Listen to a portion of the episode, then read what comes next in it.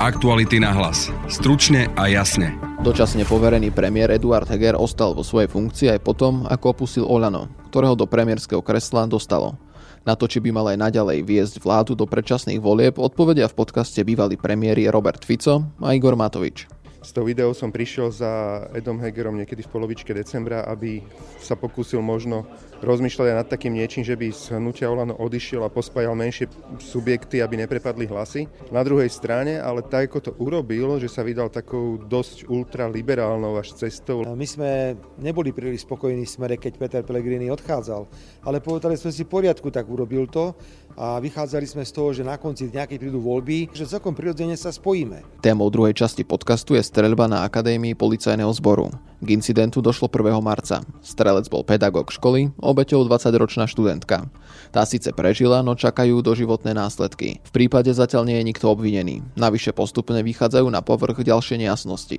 V podcaste budete počuť politické reakcie či právnika poškodenej je tu zodpovednosť eh, toho dotyčného, ktorý to spáchal, ale tu si ako ponský pilát pani rektorka umýva ruky, že ona s tým nič nemá, ona nie je zodpovedná. Počúvate podcast Aktuality na hlas. Moje meno je Adam Oleš a na dnešnom podcaste spolupracovala Denisa Žilová.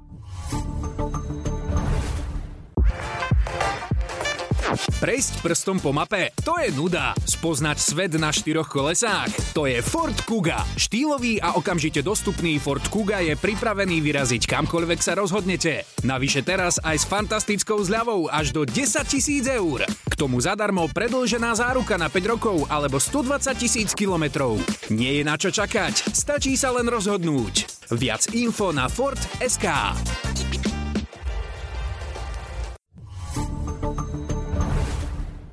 Potom ako Eduard Heger zmenil strany a stal sa lídrom nového politického subjektu demokrati, priniesol tento krok neštandardnú situáciu, kedy najsilnejšia parlamentná strana nemá svojho premiéra.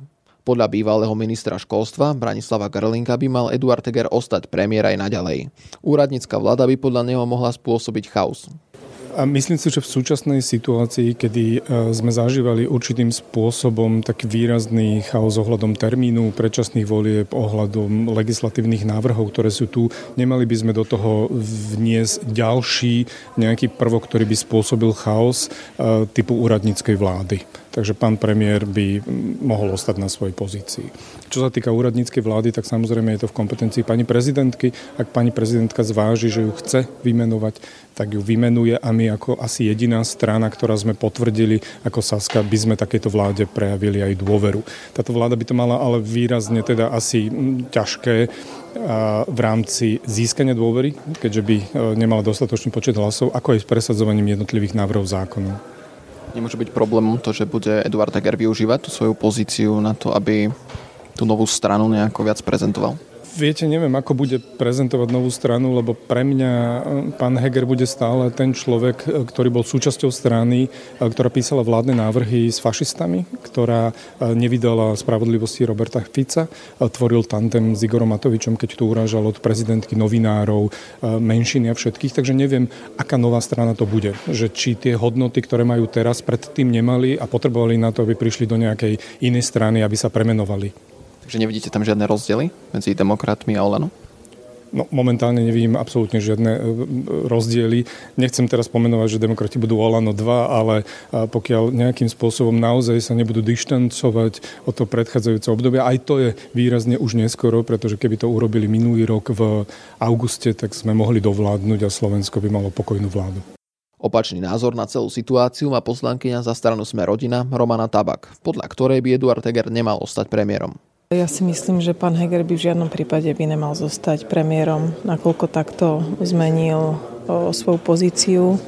Ja som sa k tomu vyjadrovala na Facebooku. Je to pre mňa jeden veľký podvod na voličov Olano a tiež na občanov Slovenskej republiky. Takže je to jeden veľký podvod a ja stále tomu nedokážem uveriť, že čo urobil. Vlastne v januári nevedel buchnúť po stole, odvolať ministra Matoviča, aby podržal vládu ale radšej nechal vládu padnúť, nechal to tak a teraz zmení proste politické tričko a za vládne peniaze si ide robiť e, kampaň na nejakú politickú stranu, ktorá vôbec nebola zvolená do parlamentu. Takže je to jeden veľký podvod a ja pevne verím, že si to uvedomí, ale pravdepodobne nie. Radšej by ste boli za úradnícku vládu? Ja vám poviem tak, ja keby som bola teraz prezidentka, tak to zoberiem do vlastných rúk a určite potom, čo, potom to, čo urobil pán Heger so svojou stranou demokrati, by som určite zvolila úradnícku vládu. Aké rozdiely vidíte medzi Olano a práve tým novým subjektom demokrati? tak Olano nech je hociaké, ale naši občania si ju zvolili do parlamentu. Politická strana demokrati nebola zvolená. Ako, ako, a to je, ten, to je tá najväčšia irónia života, že vlastne oni sa volajú demokrati a pritom nede, nedemokraticky uh, sú zvolení, teda sa prezentujú ako keby boli vo vláde. Však to je ako keby, ja som bola ministerka, vymyslím si nejakú stranu, ja neviem, že tenistky a teraz poviem, že tenistky prezentujú uh, vládu. Viete, to je, to je proste čistý podvod. Nedemokratický. Strana Hlas apeluje na prezidentku Zuzanu Čaputovú, aby vymenovala úradnícku vládu. Budete počuť poslanca za stranu Hlas Erika Tomáša. Myslíme si, že predseda vlády a ministri ďalší, ktorí sa stali súčasťou nového e, stranického projektu Demokrati, by už nemali zastávať e, vládne pozície, pretože táto strana vlastne neprešla ani voľbami a mala by určite do toho vstúpiť e, pani prezidentka a na určité obdobie vymenovať úradnícku vládu. Že bol by ste radšej za úradnícku vládu? V, no, keď vidíme ten chaos, ktorý táto koalícia predvádza, tak dovolie by to určite mal byť formát úradníckej vlády, keďže úradnícka vláda by mala aspoň minimálne na 30 dní nejaké právomoci, kde by mohla o niečom rozhodovať. Je tam možnosť, že by dočasne poverený premiér využíval tú svoju funkciu na to, aby pomohol tej svojej novej vzniknutej strane demokrati. Presne tak. Bude využívať to, že je v centre pozornosti ako predseda vlády aj samotní ministri a to si myslím, že vzhľadom na to, že založil nový subjekt, ktorý neprešiel voľbami, je neférové voči občanom Slovenskej republiky.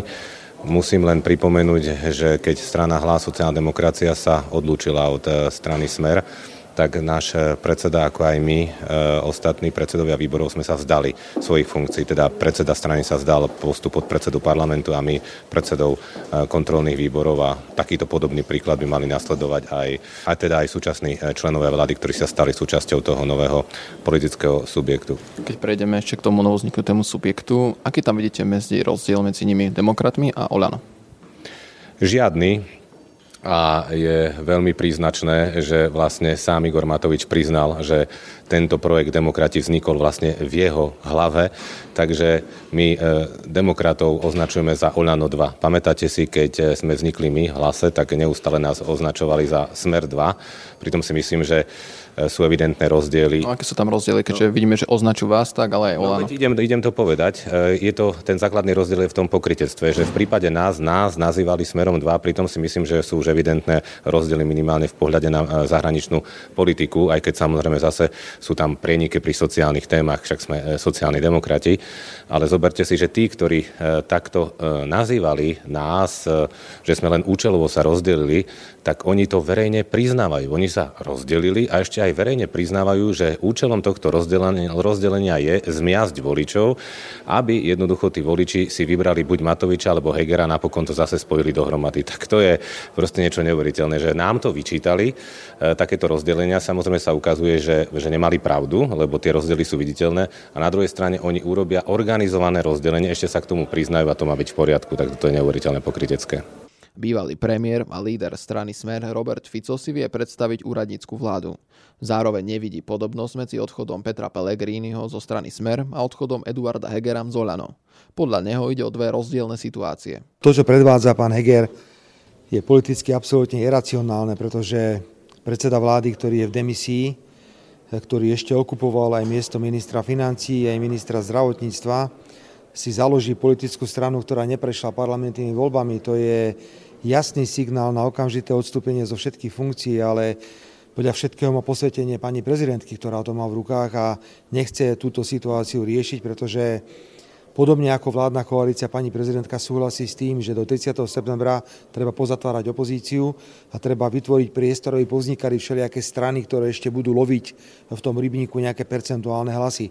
Za tento chaos, iracionálny chaos a iracionálny vývoj na slovenskej politickej scéne zodpovedá pani Čaputová a samozrejme, že pán Heger mal okamžite odstúpiť. Vy ste boli radšej za úradnícku vládu? Áno, za predpokladu, že by boli voľby na prelome júna a júla s tým, že takáto vláda by stabilizovala situáciu. Treba si zapamätať jednu vec. Slovensko je v katastrofálnom stave. Na konci júna bude ešte v horšom stave, ale to, čo to bude v septembri, si radšej nechcem ani predstaviť. Úradnícka vláda bolo jediné riešenie v tomto stave, ale len za podmienky, ako som uviedol, skorých eh, volieb ešte v júni alebo na začiatku júla. Ako, ako vidíte rozdiely medzi Olano a tým novým subjektom demokrate?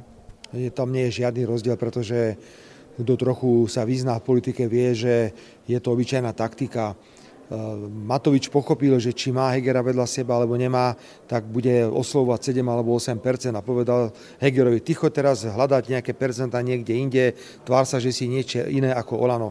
Veď si všimnite, ako sa navzájom podporujú, ako na seba neútočia, hovorím teraz o Hegerovi a Matovičovi, ako sa chystajú spolupracovať do budúcnosti. To je normálny plán, na ktorom sa dohodli a takto ho zrealizovali. Čiže pre mňa je naozaj politická strana demokrati len eh, taký klon Olano, eh, ktorý vznikol preto, aby na konci dňa mali viacej percent, ako by malo Olano samostatné. Počúvame aj názory, že je to podobná situácia, ako keď sa rozdelil smer a hlas. Tak v čom vidíte rozdiely? Rozdiel tiež tom, hovoria, že chcú viac, tom, viac percent. Rozdiel je v tom, že my sme neboli príliš spokojní v smere, keď Peter Pellegrini odchádzal, ale povedali sme si poriadku, tak urobil to a vychádzali sme z toho, že na konci nejakej prídu voľby, on bude mať nejaký podiel voličov ľavicových, my budeme mať nejaký podiel uh, ľavicových voličov a že celkom prirodzene sa spojíme. Veď nie ja, ale Peter Pellegrini nás požiadal, aby sme súhlasili s pridruženým členstvom hlasu v strane európskych socialistov, čiže my sme v jednej medzinárodnej rodine. No ale Peter Pellegrini teraz oznamuje, že on nechce lavicovú vládu, že on chce spolupracovať s progresívnym Slovenskom, so Slobodová Solidarita, takže tá situácia je bohužiaľ neporovnateľná ako v prípade Hegera Matoviča, ktorí sa na tom dohodli. V prípade rozchodu eh, alebo odchodu Pellegriniho takáto dohoda neexistovala. Súčasnú situáciu považuje za neštandardnú aj bývalý premiér Igor Matovič. Cestu Eduarda Hegera považuje za ultraliberálnu. Tak e, poprvé ani súčasný právny poriadok neumožňuje, aby my sme menili či už ministrov alebo premiéra, akože urobiť ešte väčší chaos, ako dnes máme, si myslím, že by nebolo zodpovedné voči Slovensku. Druhá vec je, aj z našej strany by to vyznievalo tak trošku detinsky. Jednoducho rozhodol sa emigrovať z nášho hnutia, založiť si svoju vlastnú stranu. Zrazu strana, ktorá neprešla voľbami, bude mať pomaly polovičku, polovičku ministrov, bude mať premiéra ale berme to ako realitu, ktorá v predčasnými voľbami sa vyrieši. Takže aj vám to príde, že je neštandardné. Tak jasné, že to je neštandardné, však asi taká situácia, neviem, či nastala niekde možno v európskom priestore, ale na druhej strane nie je to v rozpore s našim právnym poriadkom. Ak vidíte rozdiely medzi Olano a tým novým subjektom demokrati? Však ja to hovorím opakovane, s tou ideou som prišiel za Edom Hegerom niekedy v polovičke decembra, aby sa pokúsil možno rozmýšľať aj nad takým niečím, že by z hnutia Olano odišiel a pospájal menšie subjekty, aby neprepadli hlasy. Na druhej strane, ale tak ako to urobil, že sa vydal takou dosť ultraliberálnou až cestou, lebo akože tí ľudia, niektorí, ktorí tam boli, to sú až niektorí až, až pomaly progresívci na tej tlačovej konferencii, tak to sa mi až tak moc nepozdáva. A ten rozdiel je asi najmä teda to, že mm, v našom hnutí vidím, že to sú naozaj ľudia, s ktorými by som išiel aj na pivo a Edo podával dokopy ľudí, o ktorých by som si bohužiaľ, jak to poviem citlivo, s ktorými by som nechcel mať nič spoločné.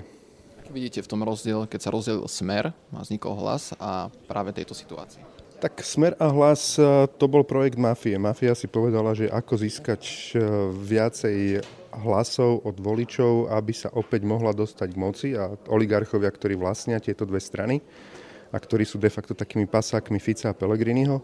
A v našom prípade tá idea z mojej strany vyšla preto, lebo chcem zabraniť návratu práve mafie a úprimne sme to komunikovali. Už ten rozhovor o tom, že takto uvažujeme a takýmto návrhom som prišiel, bol niekedy, ja neviem, 10. 11. januára v médiách. Čiže my sa od začiatku k tomu verejne priznávali a neskrývali sme to.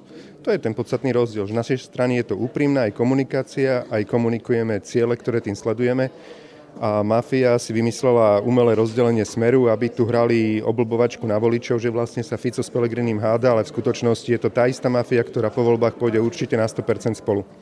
Ako vnímate aj tie prieskumy, ktoré ukazujú, že či už Olano, ale aj demokrati sú pod tými 5%. Ešte to je síce predčasné, ale ak by to bolo aj takto tesne pred voľbami, čo potom? Tak my sme, my, sme, my sme zvyknutí na to, že nám vždy agentúry dávajú výrazne, výrazne menej ako reálne dostaneme vo voľbách. Naposledy to bolo 5,6, nám hovorila agentúra Focus a ľudia rozhodli 25% Takže to je jedna vec. A druhá, ja som v podstate, hovorím, keď som v decembri písal v podstate taký taký, nechcem povedať, že návod, ale taký scenár, že ako by sme to urobiť mohli, tak vtedy som aj Edovi e, vyslovene písal, že keď e, do toho pôjdeme a urobíme to, tak v prvom prieskume e, Olano bude mať určite nejaké 4%, napriek tomu treba do toho ísť, lebo jednoducho je to pre Slovensko dobrá cesta. Takže v podstate som sa zatiaľ pomýlil o 0,8%. Čiže áno, ja som do toho išiel s tým vedomím, že aj keď to Olano oslabí, Slovensku to pomôže. Podarí sa podľa vás premiérovi Eduardovi Hegerovi pospájať tie strany, lebo vidíme, že väčšinou každý chce ísť sám za seba. No, najväčšia úloha od začiatku, aj tá iniciatíva z mojej strany bola preto, že treba spojiť najmä a vytvoriť priestor na to, aby, alebo prístav, do ktorého bude chcieť zaparkovať sa aj KDH, aj Aliancia lebo to je dokopy približne 4 milióna hlasov voličov, demokraticky cítiacich Takže toto bude mať zrejme najťažšie a to bude taká skúška správnosti, či ten projekt vlastne mal zmysel alebo nemal zmysel. Lebo ak sa mu to nepodarí, tak veľký zmysel teda nebude mať. Po tom, čo začiatkom marca došlo k streľbe na Akadémii policajného zboru, sa dnes prípadom zaoberal brannobezpečnostný výbor v parlamente. 20-ročnú študentku postrelil pedagóg školy počas voľnočasového streleckého krúžku. Okolo prípadu vznikli viaceré nejasnosti. Napríklad krúžok sa mal uskutočniť napriek jeho zrušeniu. Pedagóg použil zbraň v priestore, kde ju použiť nemal a nie je jasné ani to, z akej zbrane strieľal. Navyše voči strelcovi sa nevedie žiadne trestné konanie. Podľa ministra vnútra Romana Mikulca incidentu predchádzali porušenia viacerých postupov. V každom prípade ten dotyčný tam nemal byť na poligóne. To nie je priestor na to, aby bol vykonávaný strelecký výcvik. Nemali tam čo robiť určite e, e, ostré, ostrá munícia a tak ďalej a tak ďalej. Ďalšie veci samozrejme nechcem hovoriť a komunikovať vzhľadom na to, že prebieha vyšetrovanie a to rešpektujem. Ja nemám viac informácií o tom, vyšetrovaní. Podľa neho by mala byť z prípadu vyvodená zodpovednosť. Určite si myslím, že tá zodpovednosť e, v zmysle aj toho, čo sa porušilo, keď to tak mám povedať, že tam ten človek nemal byť. Že jednoducho sú tam veci, ktoré tam nemali byť pritom. Ja si myslím, že táto zodpovednosť e, by mala byť vyhodená. Rektorka Akadémie Lucia Kurilovská či vedúci katedry Rastislav Kurilovský by podľa neho mali z funkcie odstúpiť. Ak ona uzná závodné, že príjme zodpovednosť, je to jej rozhodnutie, ak uzna závodné akademický senát, že príjme zodpovednosť, je to ich rozhodnutie. A vy si myslíte, že by to mali urobiť? Ja si myslím, že by to mali urobiť. Rovnaký postoj má aj predseda brandobezpečnostného výboru Juraj Krúpa. Celé ich odpovede a celé to koncipovanie, koncipovanie odpovedí bolo myslené na tom, že my nič, nás sa to netýka, my nie sme zodpovední, my nenesieme žiadnu vinu. Toto mňa naozaj veľmi mrzí, pretože máte naozaj dve roviny zodpovednosti. Jedna je samozrejme toho, konkrétneho, ktorý spáchal tento skutok, je to, je to niečo neskutočné. Napriek tomu dokážu doteraz tvrdiť, že to bol špičkový nejaký inštruktor, alebo ja neviem už akokoľvek ho nazývajú. A vidíme, že tento špičkový inštruktor mal kľúče od poligónu, nikto nevie, odkiaľ ich mal, použil nevedia akú zbraň, vidíme, ako sa zachoval, vidíme, že je tam viacero otáznikov, vidíme otázniky, takisto mali sme tu aj advokáta poškodenej, ktorý teda sa vyjadril a tam sú naozaj zásadné otázniky v prípade aj postupu a prístupu vyšetrovateľa, či už k advokátovi poškodené alebo samotné poškodené, čo ste sami mohli počuť. Je tu zodpovednosť toho dotyčného, ktorý to spáchal, ale tu si ako ponský pilát pani rekt, rektorka umýva ruky, že ona s tým nič nemá, ona nie je zodpovedná. Ako, ja by som aspoň elementárnu slušnosť a zodpovednosť z jej strany očakával. Na zlyhanie akadémie poukázala aj poslankyňa a členka výboru Hanna Zemanová z SAS. Ten krúžek podľa tých informácií ne, nefungoval až teda 1. marca. Skôr to vidím na to, nie to zlyhanie tých ostatných okolností, že boli mu vydané zbranie, bol, nemajú tie bezpečnostné, čo sa týka kľúčikov a zabezpečenia tých priestorov, že tá informácia informácia o tom zákaze sa vlastne nikomu a nikam nedostala. Takže um, toto je tiež e, vecou, mieru pochybenia jeho v tejto chvíli ťažko posúdiť. Podľa poslankyne hlasu a podpredsedničky výboru Denisy Sakovej by akadémia ešte nemala vyvodzovať personálne postihy. Ako som povedala na začiatku, nerobme unáhlené riešenia a počkajme si na výsledky vyšetrovania. A ja len k tomu doplním, neviem, či sa žiadalo odstúpenie z vašej strany, alebo teda nie konkrétne z vašej pani Kolikovej, keď v celé zomrel generál Lučanský. Rektorka akadémie Lucia Kurilovská odstúpiť nemieni. Pán minister má právo dať akademickému senátu návrh a potom na základe toho právo pani prezidentke dať návrh na moje odvolanie. Ja som rektorka, to znamená, že mňa vymenováva a odvoláva prezident Slovenskej republiky. Je to plné právo pána ministra, keď sa takto rozhodne. Akademický senát, viem, že v plnej miere stojí za mnou a ja tomto momente nemienim vyvodiť svoju zodpovednosť, pretože ja nemám za to zodpovednosť z môjho ponímania. Môžete si to vysvetľovať, akým spôsobom chcete. Podľa mňa by bolo priam z babele, keby som teraz odstúpila, pretože by som mohla povedať, že dobre, ja som odstúpila a riešte a robte si, čo chcete. Ja komunikujem s médiami, riešim to denne, robím všetko preto, aby sa zisťovali určité skutočnosti. Samozrejme tak, aby sme nezasahovali do prebiehajúceho vyšetrovania a kontroly, ktorá prebieha a viem, ako prebieha a aj na základe toho viem určité skutočnosti, že došlo k zlyhaniu jedinca. Neodstúpim. Na výbor prišiel aj advokát poškodenej študentky Marko Polakovič. Zatiaľ nie, zatiaľ ani klientka, ani ja prístup nemáme do spisu.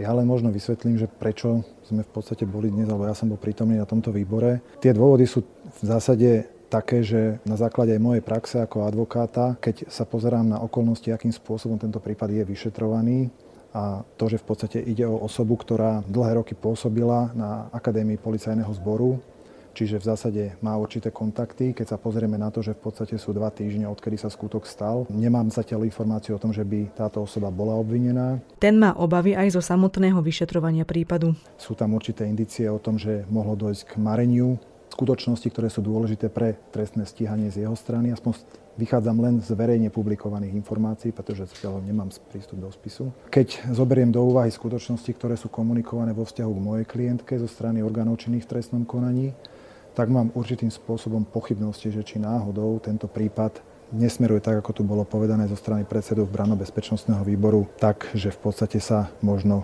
niekto zbaví z odpovednosti a ten prípad v končnom dôsledku bude niekde zametený pod koberec. Ako ste počuli aj dneska na výbore, v zásade mm, nezaznelo, okrem toho, že by teda mohlo zaznieť aj nejaké ospravedlnenie vo vzťahu k e, mojej klientke, Nezaznelo tam žiadne nejaké e, deklarácia zodpovednosti. V podstate išlo o to, akým spôsobom e, sa čo najviac tej zodpovednosti zbaviť. To je z dnešného podcastu všetko. Na dnešnom podcaste spolupracovala Denisa Žilová. A pekný zvyšok dňa vám praje Adam Oleš.